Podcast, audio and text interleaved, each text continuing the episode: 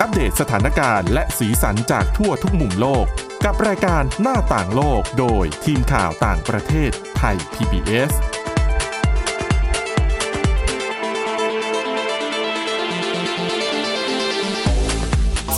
ต้อนรับคุณผู้ฟังเข้าสู่รายการหน้าต่างโลกนะคะ มาอัปเดตสถานการณ์แล้วก็สีสันจากทั่วทุกมุมโลกกับทีมข่าวต่างประเทศไทย PBS ค่ะ วันนี้อยู่กับคุณวินิษฐาจิตกรี คุณจารุพร โอภาสรัตน์แล้วก็ดิฉันทิพย์ตะวันเทระในยพงค์ค่ะ สวัสดีค่ะ สวัสดีค่ะ สวัสดีค่ะ วันนี้นะคะ เรามีเรื่องราวหลากหลายมุมเหมือนกันนะค่ะแต่ว่าเริ่มกันที่เรื่องเครียดๆหน่อยแล้วก็ใกล้บ้านเราด้วยก็คือ เป็นสถานการณ์ความรุนแรงในเมียนมานะคะ จริง ๆ ช่วงนี้เราไม่ค่อยได้ข่าวเมียนมา แต่ว่า เหตุโจมตีเอ่ยความรุนแรงการเสียชีวิตยังคงเกิดขึ้นนะคะที่เป็นผลสืบเนื่องมาตั้งแต่เรื่องของออความรุนแรงที่เกิดขึ้นหลังการก่อรัฐประหารก่อรัฐประหารตั้งแต่หนึ่งกุมภาพันธ์ปีที่แล้ว แต่ว่าต้องยอมรับเลยว่าช่วงปีนี้ที่ผ่านมา หลายเดือนที่ผ่านมานี้ไม่ค่อยได้ยินเหตุใหญ่ ๆ จริง ๆ ต้องบอกคุณผู้ฟังว่ามันเกิดขึ้นอยู่ตลอด แต่กว่าจะมาเข้าหูเราก็จะเป็นเรื่องที่ใหญ่จริง ๆ อันนี้ก็จะเป็นอีกเรื่องหนึ่งเช่นกัน ซึ่งจริง ๆ แล้วเป็นเหตุที่เกิดตั้งแต่วันศุกร์ที่แล้วนะคะ แต่ว่าเรื่องของรายงานข่าวกับภาพวิดีโอ ภาพความเสียหายต่างๆเนี่ยเพิ่งจะมีการยืนยันกันวันสองวันนี้เอง คือไปเกิดเหตุที่โรงเรียนแห่งหนึ่งนะคะ ในเมืองตาบายินอยู่ทางตอนเหนือของเมียนมาแต่จะอยู่กลางๆเข้าไปหน่อย ตรงนี้เนี่ยเป็น ถ้าเกิดใครได้เห็นภาพทางโซเชียลมีเดียต่างๆ ก็จะเห็นภาพของห้องเรียนที่เข้าของกระจัดกระจาย หลังคาทะลุ โต๊ะเตอะเละเทะอะแล้วก็ที่สำคัญยิ่งไปกว่านั้นก็คือกองเลือดค่ะกองเลือดกองแล้วกองเล่าเพราะว่าเกิดเหตุนะคะ ถูกโจมตีทางอากาศ เมื่อวันศุกร์ที่ 16 กันยายน ชาวบ้านในพื้นที่บอกว่ามีเฮลิคอปเตอร์ทหารบินมาแล้วก็เปิดฉากโจมตี เด็ก เสียชีวิตในที่เกิดเหตุ 7 คน แต่ว่าหลังจากนั้นเนี่ยรวมแล้วจำนวนผู้เสียชีวิตทั้งหมดมีเด็ก 11 คน บางรายงานของสื่อท้องถิ่นบอกว่าเด็กเสียชีวิต 13 คน แต่ตรงนี้สำนักข่าวต่างประเทศก็จะยึดตัวเลข 11 คนเป็นหลักนะคะ ตัวผู้ได้รับบาดเจ็บมีอีก 17 คนค่ะ เป็นนักเรียน 14 คน แล้วก็เป็นครู 3 คน ทีนี้ยังมีรายงานว่าเด็กนักเรียนในโรงเรียนเดียวกันเนี่ยสูญหายไปอีก 15 คน ในเรื่องนี้ก็มีทางยูนิเซฟออกมายืนยันรายงานเรื่องของการเสียชีวิตของเด็กๆ 11 คนนะคะ รายงานเหตุการณ์ที่เกิดขึ้น แล้วก็ประนามการโจมตีทางอากาศ ประนามการใช้ความรุนแรงนี้ โดยระบุว่าอันนี้ถือเป็นการยิงเข้าใส่พื้นที่ชุมชน เรียกง่าย ๆ ภาษาป่ากก็คือยิงไม่เลือกหน้า ค่ะอะเขามีเหตุผลจากทางกองทัพไหมคะว่าทำไมถึงเลือกโจมตีโรงเรียนเพราะปกติแล้วโรงเรียนไม่ใช่เป้าไงจริงใช่ค่ะๆถ้าอ้างอิงคำของยูนิเซฟหรือว่า อ้างอิงอ่าคำขององค์กรที่ดูแลเรื่องเด็กอย่าง Save the Children อย่างเงี้ยเขาก็จะบอกว่า โรงเรียนควรจะเป็นที่ปลอดภัย แล้วก็ไม่ควรจะตกเป็นเป้าไม่ว่ากรณีใด ๆ ก็ตามค่ะถ้าถามเหตุผลของเมียนมา อย่างที่คุณทิพย์ตะวันสงสัยก็คือ มีไปสัมภาษณ์เหมือนกัน โคศกของรัฐบาลทหารเมียนมาออกมา บอกว่าไม่ได้โจมตีทางอากาศที่นี่ เขาใช้คำว่าเขายอมรับว่าเขาได้ส่งเฮลิคอปเตอร์เข้าไปที่หมู่บ้านตรงเนี้ยจริงๆค่ะเพราะว่าเขาได้รับเบาะแส แจ้งเข้ามาว่ามีนักรบจากกลุ่มกองทัพเอกราชกระชินว่า KIA แล้วก็กลุ่มติดอาวุธในพื้นที่อยู่ในเขตนี้กำลังขนย้ายอาวุธกันอยู่ ก็เลยส่งทหารเข้าไป แล้วก็กล่าวหานักรบกลุ่มต่างๆ ที่ว่ามาเนี่ย ว่าใช้พลเรือนเป็นโล่มนุษย์ทีแล้วก็เอาอาหารเอาทหารเข้าไปไปตรวจยึดกับระเบิดยึดเครื่องระเบิดต่าง ๆ ได้จากในหมู่บ้านนี้ อันนี้คือคำชี้แจงของเมียนมา แต่ว่าทีนี้เหตุการณ์ที่เกิดขึ้นเนี่ย กลุ่มสังเกตการ์เขาก็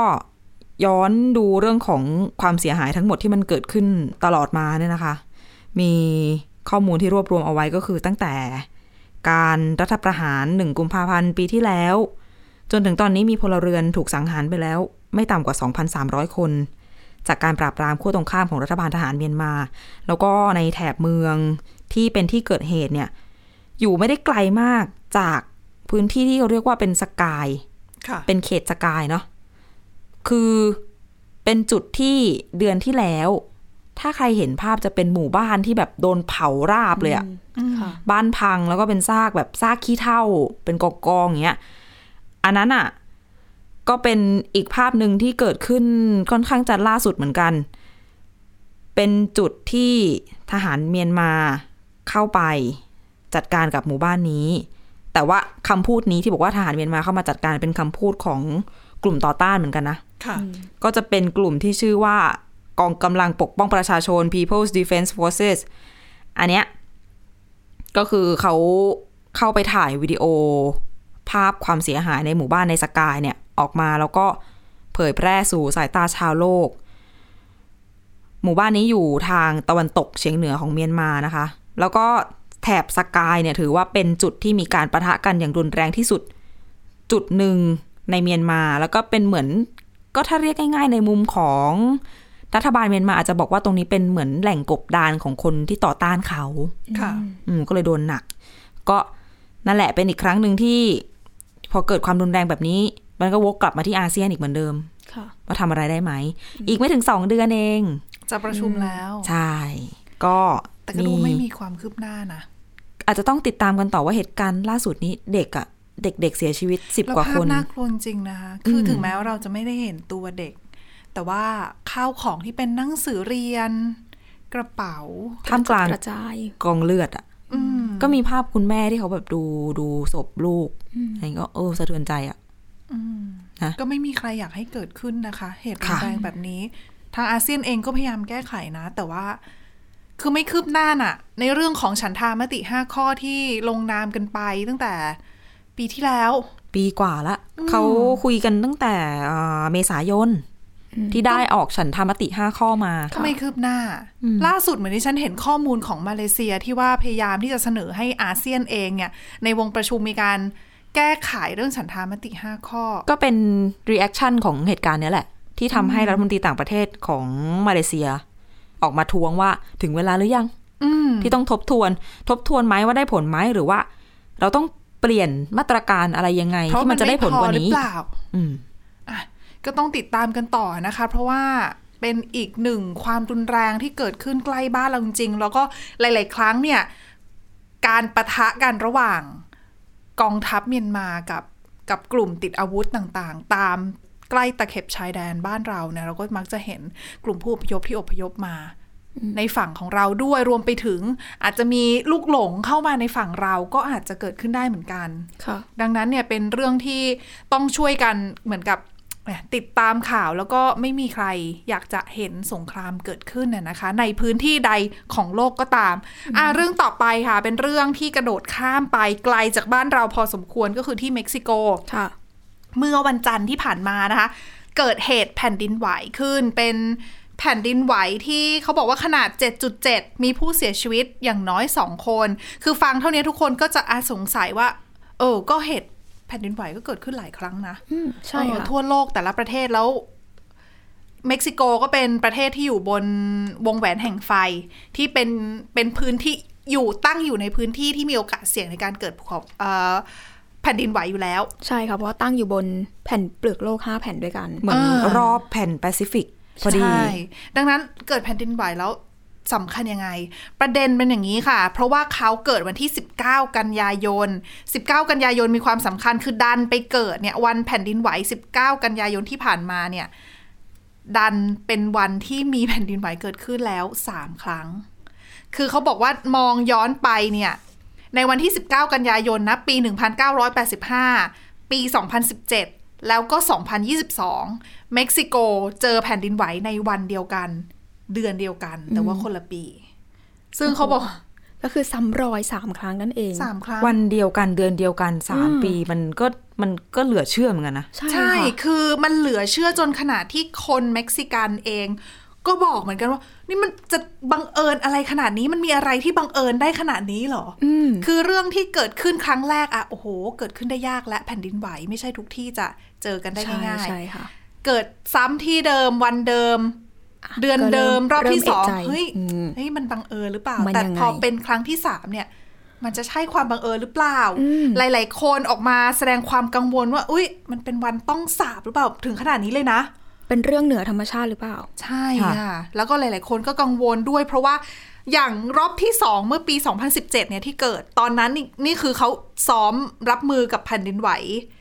อ๋อ ก็คือวันที่ 19 เดือน 9 ปี 2017 ก็คือตอนนั้นที่เม็กซิโก ใช่ ซ้อมเหมือนกันซ้อมเพราะว่าอ่าโอเคค่ะปี 1985 ที่เกิดแผ่นดินไหวเนี่ยเขาบอกว่ามีผู้เสียชีวิตเนี่ยกว่า 10,000 คนโอ้โหเยอะขนาดนั้น ดังนั้นเนี่ยเขาก็เลยเหมือนเป็นวันครบรอบน่ะอืมเป็นหนึ่งรำลึกถึงผู้เสียชีวิตด้วยค่ะสองก็คือเป็นการย้ำเตือนเพราะประเทศตัวเองเจอกับแผ่นดินไหวบ่อยครั้ง ดังนั้นก็อะใช้โอกาสนี้แหละซ้อมรับมืมาอซ้อป้องมกัน ใช่ แล้วก็ 2017 ก็เกิดแผ่นดินไหวอีกค่ะรอบนี้ 2022 ซ้อมเสร็จ 46 นาที ไหวอีกรอบนึงโอ้โหประชาชนแปลกใจว่าคือคนที่อาศัยอยู่ในตึกตึกสูงๆอะนะคะ เขาก็มองว่า อุ้ยอะทำไมมันซ้อมจริงหรือเปล่า อันนี้ซ้อมหรือว่าเกิดขึ้นจริง ใช่ใช่ค่ะเพราะความแตกตื่นมันต้องเป็นภาพคล้าย ๆ กันแน่เลยอืมอืมดังนั้นนะคะอะแต่ในท้ายที่สุดเขาก็รู้แหละว่าเป็นเหตุการณ์ที่เกิดขึ้นจริง ดังนั้นเนี่ย ประชาชนจำนวนไม่น้อยกังวลมากแล้วแบบไม่มีใครกล้าขึ้นตึกอะ่ะจะเห็นถ้าคุณผู้ฟังคนไหนได้ดูข่าวในช่วงนั้นเนี่ย จะเห็นว่าภาพข่าวที่ออกมาอาจจะไม่ค่อยเห็นหรอกนะว่าตึกเสียหายขนาดไหน แต่ที่เห็นชัดคือประชาชน ออกันอยู่เต็มถนนเลยนะคะ วิ่งออกมาค่ะหอบกันเลยนะคะ แต่ละคนใช่ค่ะ แล้วอยู่กันกลางถนนนั้นแน่นเลยล่ะนะคะ ดังนั้นเนี่ยค่ะ คนในเม็กซิโกก็สงสัยว่า เอ๊ะ มันมีเหตุผลอะไรแอบแฝงด้วยหรือเปล่า เพราะว่าบางคนนี่เขาสืบย้อนไปดูนะคะว่าอะวันที่ 19 กันยายนเกิด 3 ครั้งซ้อนคนละปีใช่ไหมค่ะ แล้วไม่ใช่ แล้วพอมีคนสงสัยกันมากขึ้น นักวิทยาศาสตร์ นักคณิตศาสตร์ ก็เลยในเม็กซิโกนั่นแหละ สงสัยกันนักใช่ไหมหลายๆคนก็เอ๊ะมันมีโอกาสเกิดมากน้อยแค่ไหนค่ะในการที่จะเกิดเหตุการณ์แบบนี้ขึ้นน่ะนะคะ ก็มีนักคณิตศาสตร์คนหนึ่งค่ะเอ่อเป็นอาจารย์ที่มหาวิทยาลัยในเม็กซิโกนั่นแหละเขาออกมาใช้วิชาความรู้ของตัวเองในการคำนวณละ คิดคำนวณอ่าดิฉันแบบโอ้โหคำนวณได้ขนาดนี้เลยนะเขาเขาบอกว่าวิธีการคำนวณของของคนนี้นะ ดิฉันหากระดาษที่ดิฉันหาข้อมูลมาไม่เจอ ขออภัยคุณผู้ฟังนะคะนะคะคำนวณใช่ความน่าจะเป็นอย่างนี้ใช่ไหมคะ ถูกต้องค่ะ โดยเขาบอกว่าเขาเอาข้อมูลนะ คือเขาต้องตั้งสมมุติฐานก่อนในการที่จะเอาอ่าค่ะอ่าเอาตัวเลขอะไรมาคำนวณเนี่ยเขาบอกว่า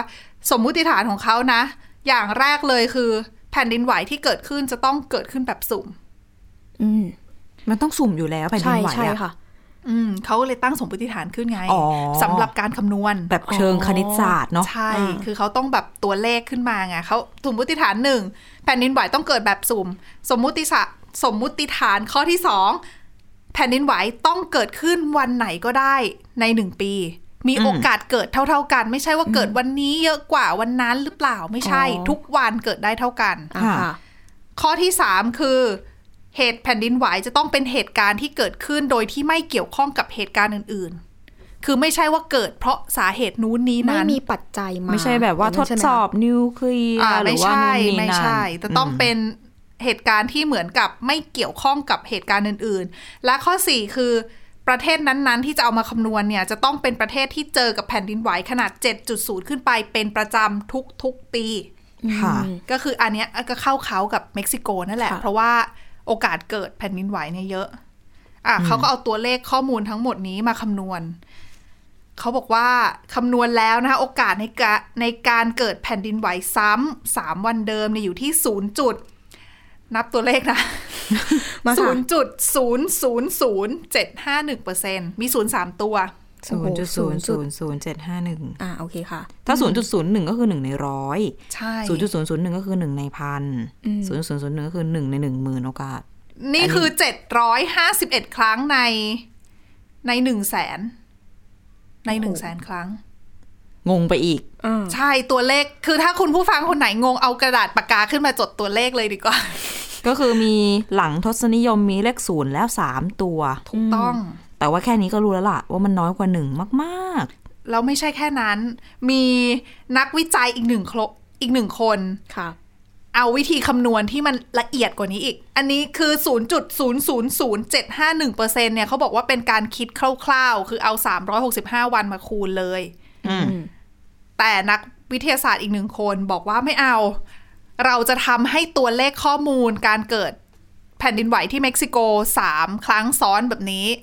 ให้ละเอียดมากขึ้นว่าโอกาสความเสี่ยงเนี่ยมีมากน้อยแค่ไหน เขาบอกว่าเขาไปเปิดข้อมูลดู ย้อนไป 120 ปีนะคะ ก็คือตั้งแต่ช่วงประมาณปีคริสตศตวรรษที่ 1,900 ถึง 2020ค่ะเขาบอกนับไปเนี่ย มีข้อมูลของการเกิดแผ่นดินไหวนะคะ ขนาด 7.0 ขึ้นไปในเม็กซิโก ประมาณ 60 ครั้งเจ็ดจุดศูนย์น่ะค่ะโอเคอ่าแล้วเอาข้อมูลตรงนั้นเนี่ยมาคำนวณด้วยอืมตัวเลขดังนั้นเมื่อกี้เมื่อสักครู่ คร่าวๆ คือ 0.0000751เปอร์เซ็นต์ค่ะแต่เขาบอกว่าถ้าเอาข้อมูลในอดีตนะ บันทึกในอดีตนะเรื่องของการเกิดแผ่นดินไหวในเม็กซิโกมาคำนวณในครั้งใหญ่ๆเนี่ยอัตราการเกิดความเสี่ยงในการเกิดจะน้อยลงไปเหลือเพียงแค่0.00000024ดิฉันจะขอกระดาษกับปากกาจากทีมงานก็ไม่ มีหลัง06ตัว ใช่ค่ะคือเดิมทศนิยมมีศูนย์หกตัวนะคะ เดิมมีศูนย์สามตัว แต่นี้เพิ่มมาเป็นหกตัวนะคะ แล้วก็ตามด้วยสองกับสี่ตัวก็หลักประมาณร้อย พันล้านไหมโอ้เริ่มยากแล้วเจ็ดแปดแสนล้านนะคะเดี๋ยวจะงงไปกว่าเดิมไม่เอาดีกว่าสิบหลักสิบล้าน อ่าเดี๋ยวจะงงไปก่อนยี่เดิมสิบสี่ครั้งในสิบล้าน อืมโอ้โหมันเกิดขึ้นยากมากแล้วแบบตัวเลขทุกคนหลาย ๆ คนก็ตกใจ แล้วตัวเลขแบบนี้เลยทำให้มีนักวิทยาศาสตร์จำนวนหนึ่งเขาบอกว่า โอ้โห โอกาสเกิดมันยากขนาดเนี้ย ควรมีใครไปดูไหมว่ามันมีเหตุผลในเรื่องของวิทยาศาสตร์มาอธิบายหรือเปล่าอืมคือมันมีสาเหตุอะไรไหมที่ทำให้เม็กซิโกต้องมาเจอเหตุแบบนี้ในวันกับเดือนเดียวกัน แล้วเป็นเหตุแผ่นดินไหวรุนแรง คือนักวิทยาศาสตร์ปัจจุบันเนี่ยเขาบอกว่าตอนนี้ยังไม่มีคำอธิบายนะคะค่ะสำหรับเหตุการณ์ที่เกิดขึ้นแบบนี้แล้ว ตัวรัฐบาลของเม็กซิโกเองก็บอกว่าเหตุการณ์ที่เกิดขึ้นเป็นเรื่องบังเอิญจริง ๆ ถึงแม้อืมจะบังเอิญสามครั้งซ้อนก็ตามประชาชนยังไม่เชื่อเลย แต่ว่าเป็นเรื่องบังเอิญจริง ๆ ไม่มีเหตุผลทางวิทยาศาสตร์อะไรรองรับอ๋อเดี๋ยวคุณจารุพรไปอ่านคอมเมนต์ของนักวิจัยคนหนึ่งมานี่ ใช่ค่ะเอาจริงๆถ้าเป็นภาษาอังกฤษเนี่ยคือตลกมาก แต่ถ้าค่ะแปลเป็นภาษาเป็นเป็นภาษาไทยง่าย ๆ ก็ประมาณว่า แผ่นแผ่นเปลือกโลกอะค่ะค่ะมันจะเคลื่อนก็เคลื่อน มันจะแตกมันจะอะไร เรื่องคืของเขามันเกิดขึ้นอยู่มันเกิดแล้ปวฏิกิริยาของเขาอยู่แล้ว คือแผ่นแผ่นเปลือกโลกมันไม่ได้นั่งดูปฏิทินนะว่าจะเกิดเมื่อไหร่นทางหรอกใช่อืมก็เป็นเรื่องของความบังเอิญจริงใช่ๆแต่นั่นค่ะแหละก็มีกลุ่มหนึ่งที่เขาบอกว่า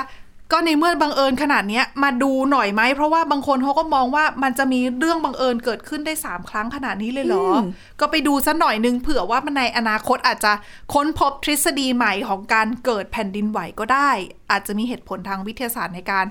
มารองรับก็ได้ แต่อะถ้าใครสงสัยคือ 19 กันยายนก็ไม่ได้เป็นเลขอาถรรพ์อะไรอะนะคะ ก็แค่เม็กซิโกเป็นประเทศที่เกิดแผ่นดินไหวบ่อยครั้งเท่านั้นเอง เพราะว่าอย่างปีที่แล้วค่ะ ตัวหน่วยงานของสหรัฐอเมริกาเองเนี่ยเขาก็บอกว่าทั่วโลกนะเกิดแผ่นดินไหวเนี่ยถ้านับ 5.0 ขึ้นไปเนี่ย มากกว่า 2,200 ครั้งอืม จริง ๆ แผ่นเปลือกโลกมีการเคลื่อนที่เคลื่อนตัวอยู่ตลอดเวลาอยู่แล้วใช่ค่ะใช่แต่เราแค่ไม่รู้ตัว มันอาจจะเกิดขึ้นน้อยมากเบาหรือว่าอยู่ในระดับที่ลึกค่ะใช่ค่ะอืมแล้วก็ถ้าเราจะรู้สึกก็คือ เป็นระดับที่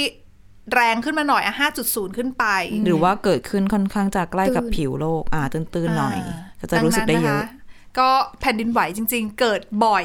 อืมกว่าที่เราคิด เผลอๆก็นั่งอยู่เนี่ยแหละค่ะ เคลื่อนตัวอยู่แต่คือแค่ไม่รู้สึกตัวอะแต่ว่าหลายๆคนถ้าเกิดว่าอยู่บ้านแบบบ้านชั้นเดียวสองชั้น ไม่ค่อยรู้สึกนะกับการอยู่คอนโดหรืออยู่ออฟฟิศที่แบบสูง 10-20 ชั้น ก็จะต่างกันอีกในใช่เรื่องของใช่การค่ะรับรู้เนาะแล้วบ้านเราไม่ได้อยู่บน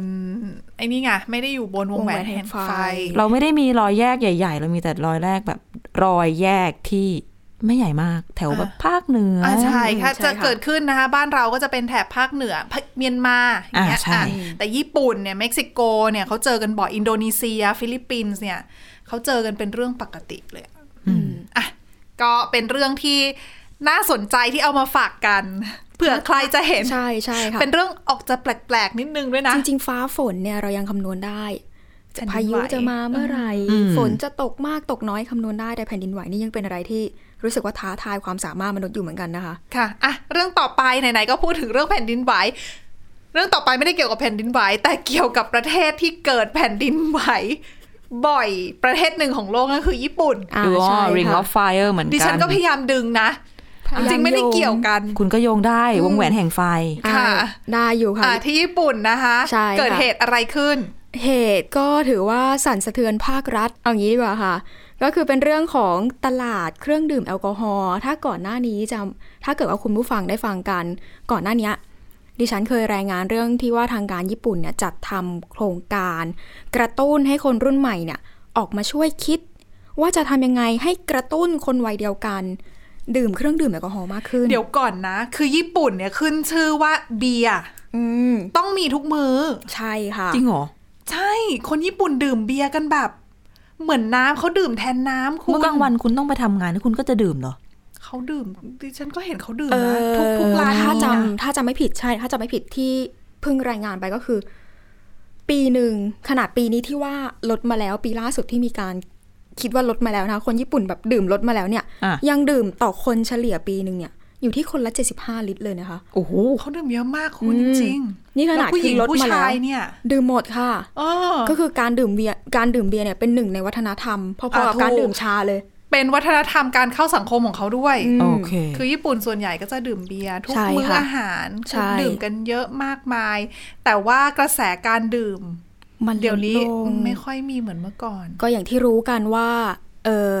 เรื่องของสังคมผู้สูงอายุ อันนี้อ่าเกี่ยวข้องโดยตรง เพราะว่าคนสมัยก่อนก็ดื่มหนักกันอยู่เหมือนกัน พอหลังๆมาคนรุ่นใหม่ก็เริ่มที่จะดื่มน้อยลง หรือว่าดูแลสุขภาพกันมากขึ้น หันไปดื่มเครื่องดื่มที่ไม่ผสมแอลกอฮอล์หรือว่าปริมาณแอลกอฮอล์เนี่ยลดลง อายุมากแล้วดื่มมาตลอดตอนนี้หมอห้ามแล้ว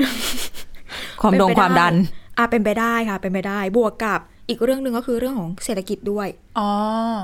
เป็นเขาเรียกว่า เครื่องดื่มแอลกอฮอล์ไม่ได้เป็นสิ่งที่บังคับว่าเราต้องกิน เป็นสินค้าฟุ่มเฟือย ใช่ใช่ค่ะ ดีแล้วนะ เพราะว่าไม่เปลืองเงินหนึ่งสองสุขภาพดีอีกต่างหากอ่า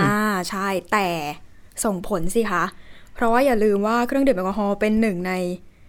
เครื่องมือทำมาหากินของภาครัฐ เป็นธุรกิจอบทุทำเงิน ใช่ค่ะ ภาษีตั้งเท่าไหร่มาจากเครื่องดื่มแอลกอฮอล์พอลดลงแน่นอน รัฐบาลเครียดแล้ว ทำยังไงดีหาเงินตรงไหน ใช่ ก็เริ่มอย่างที่บอกเริ่มทำโครงการสาเกวีว่าไป แต่เป็นธุรกิจเป็นยังไงสาเกวีว่า ก็คือตอนนั้นให้คนรุ่นใหม่เนี่ยออกมาช่วยกันคิดโครงการว่าอ๋อจะกระตุ้นคนรุ่นเดียวกัน ให้ดื่มยังไง ใช่ ซึ่งเขาไม่ได้จำกัดว่าต้องเป็นแค่สาเกนะเบียร์ไวน์อะไรก็ได้ อะไรที่ก็อื่นได้นี่มีแต่จะให้ลดดื่ม ใช่ดิฉันก็คิดอยู่เหมือนกันว่า ที่อื่นนี่ทำยังไงนะ จะไม่ให้ดื่มกันดี แต่ที่ญี่ปุ่นไม่ได้จริงๆค่ะ เพราะว่ามันก็ปริมาณ ภาษีเขาก็ลดลงไปเยอะจริง ๆ แต่อะอันนั้นของเรื่องของภาครัฐไป มาดูของภาคเอกชนทั่วไปกันบ้างดีกว่า เอาปกติคนดื่มเยอะ เราทำธุรกิจมามีลูกค้าอยู่แล้ว คนรุ่นใหม่ถ้าหันออกมาเนี่ยอ้าวดื่มเครื่องดื่มที่มันนอนแอลกอฮอล์กันอย่างเงี้ย แล้วเขาจะปรับตัวยังไง อืม อืม ไหนจะสังคมผู้สูงอายุอย่างนี้ใช่ไหมคะ ก็ไปดูก่อน นักวิจัยเขาบอกว่า มูลค่าตลาดสำหรับกลุ่มผลิตภัณฑ์ ที่เป็นนอนแอลกอฮอล์เนี่ยเขาบอกว่าทั่วโลกเนี่ยเพิ่มขึ้นนะคะ เพิ่มขึ้นมาถึง 7,800 ล้านดอลลาร์ในปี 2018 ซึ่งในปีนี้เนี่ยเพิ่มมาเป็น 10,000 ดอลลาร์สหรัฐ ขออภัยในปีที่แล้ว ก็คือเพิ่มขึ้นมาภายในประมาณระยะเวลา 3 ปีเนี่ยจาก 7,800 ล้านดอลลาร์มาเป็น 1หมื่นล้านดอลลาร์นะคะ ก็คือหรือประมาณ 3 7 0 0 0 0 ล้านบาท อันนี้คือมูลค่าตลาดสำหรับกลุ่มผลิตภัณฑ์ที่ ไม่ผสมเครื่องดื่มแอลกอฮอล์ทั่วโลกเลยนะคะ เขาบอกปรากฏการณ์เนี้ยชัดเจนเป็นพิเศษในประเทศญี่ปุ่น ก็อย่างที่บอกเผชิญกับจำนวนประชากรที่ลดลง คนหนุ่มสาวก็ดื่มน้อยลงเป็นอย่างมากในช่วงทศวรรษที่ผ่านมาค่ะค่ะการสำรวจของรัฐบาลญี่ปุ่นก็บอกนะคะว่า ในปี 2019 เนี่ยคนญี่ปุ่นในช่วงอายุประมาณ 20 ปีเนี่ยมีเพียงแค่ 7.8%เท่านั้นที่ดื่มเครื่องดื่มแอลกอฮอล์เป็นประจำ ถามว่าลดลงเยอะไหม เขาบอกว่าถ้าในช่วงปี 1999 คนอายุ 20 ปีในช่วงนั้นเนี่ย ดื่มเครื่องดื่มแอลกอฮอล์กันเป็นประจำอยู่ที่ประมาณ 20.3%เลยนะคะอืมเยอะนะคะ ภายในแค่ประมาณ 20 ปีจาก 20.3%เหลือมาเพียงแค่ 7.8%เองอืม แน่นอนจะหกดระทไปบขนาดนั้นใช่นะคะอืมพอเสร็จเมื่อเผชิญกับรายได้จากการจัดเก็บภาษีจากเครื่องดื่มแอลกอฮอล์ที่ลดยังลดลงอย่างต่อเนื่อง ก็อย่างที่บอกไปสำนักงานภาษีแห่งชาติญี่ปุ่นนะคะก็เลยจัดการประกวดเพื่อค้นหาแนวทางในการกระตุ้นความต้องการในหมู่คนหนุ่มสาวเมื่อเดือนกรกฎาคมที่ผ่านมา หรือว่าโครงการสาเกวิวาที่บอกไปค่ะ นอกจากนั้นบรรดาผู้ผลิตเครื่องดื่มรายใหญ่ของญี่ปุ่น ก็ยังต้องมองหาวิธีที่จะขยายธุรกิจของตัวเองในประเทศอื่น ในเมื่อคนในประเทศตัวเองดื่มน้อยลง ก็ต้องเริ่มและเริ่มหาตลาดออกไปขยาย อย่างเช่นบริษัทเบียร์ชั้นนำของญี่ปุ่นอย่างที่เราพอจะคุ้นหูกันก็อย่างอาซาฮีนะคะค่ะก็บอกนะคะว่าเมื่อเดือนสิงหาคมเนี่ย เขาเนี่ยต้องไปเขาเรียกว่าไปเล็งตลาดที่อเมริกาเหนือเลย เป็นตลาดหลักในการขยายธุรกิจ ส่วนบริษัทซันท o รีค่ะ ก็เป็นบริษัทเครื่องดื่มชั้นนำของญี่ปุ่นเหมือนกันเขาก็มองหาช่องทางขยายธุรกิจ ก็อย่างเช่นการทำค็อกเทลกระป๋องเหมือนกัน ไปที่อเมริกาเหนือด้วยเช่นเดียวกัน คนแถบนั้นดื่มเก่งกันอยู่แล้วนะคะสำหรับที่ญี่ปุ่นบริษัทเครื่องดื่มต่างๆเนี่ยก็เลยต้องหาวิธีใหม่ ๆ ที่จะช่วยให้ผู้ที่ไม่ดื่ม เครื่องดื่มแอลกอฮอล์หรือว่าที่ไม่ดื่มสุราเนี่ย มีประสบการณ์ในการที่ไปนั่งบาร์ได้ค่ะ แต่ไปนั่งบาร์อยากสังสรรค์กับเพื่อนอืมแต่ไม่อยากดื่มเครื่องดื่มแอลกอฮอล์ทำยังไง ก็เนี่ยแหละค่ะอืมอย่างเช่นไปดูที่มีร้านหนึ่งร้านหนึ่งค่ะ เขาบอกว่า อันนี้อยู่ที่เมืองชิบุย่าชื่อว่าซูมาโดริซูมาโดริบาร์นะคะ เขาบอกว่าที่เนี่ยเพิ่งเปิดใหม่ ผู้บริหารร้านเนี่ยเขาก็ มองในมุมที่ว่าทำยังไงให้คนรุ่นใหม่ที่ไม่ดื่มเครื่องดื่มแอลกอฮอล์สามารถมาที่ร้านเขาได้ ต่อให้มากับเพื่อนตัวเองก็ยังมาได้ก็เลย คิดที่จะทำทั้งเครื่องดื่มค็อกเทลแล้วก็ม็อกเทลอืมซึ่งม็อกเทลก็คือจะเป็นเครื่องดื่มแบบค็อกเทลแต่แค่ไม่ผสมแอลกอฮอล์ค่ะก็คือเหมือนเป็นการปรับตัวของ ตก็ลาสัดงสรรค์ได้ด้วใช่ยแล้วก็ใช่ค่ะไม่ไม่ต้องดื่มแอลกอฮอล์ได้ด้วย ใช่ก็ปก็รับถือปรับกันไป ถูกต้องก็คือปรับตัวกันไปเขาก็บอกว่าจริง ๆ อะเขาทำแล้วเขา work อืมเขาก็เลยมาบอกว่าจริง ๆ ที่อื่นอะทำเหมือนกันได้นะอืมเพื่อให้ภาคธุรกิจเครื่องดื่มเนี่ยอยู่รอดไปด้วยกันค่ะอืมอะก็ถือว่าเป็นอีกหนึ่งไอเดียเหมือนกันนะคะ ที่ได้สุขภาพด้วยนะ แต่ว่ารัฐบาลก็ไม่ค่อยจะถูกใจสักเท่าไหร่แหละ เพราะว่าขาดรายได้ใช่ไปเยอะพอสมควรขาดเยอะค่ะอะก็เป็นอีกหนึ่งเรื่องราวที่น่าสนใจที่พวกเรานำมาฝากกันในวันนี้นะคะ และนี่คือทั้งหมดของรายการหน้าต่างโลกค่ะ คุณผู้ฟังสามารถฟังรายการได้ที่ www.thaipbspodcast.com หรือว่าฟังผ่านพอดแคสต์ได้ทุกช่องทาง ค้นหาคำว่าหน้าต่างโลกวันนี้พวกเราทั้ง 3 คนและทีมงานลาไปก่อนสวัสดีค่ะ สวัสดีค่ะ สวัสดีค่ะ Thai PBS podcast. View the world via the voice.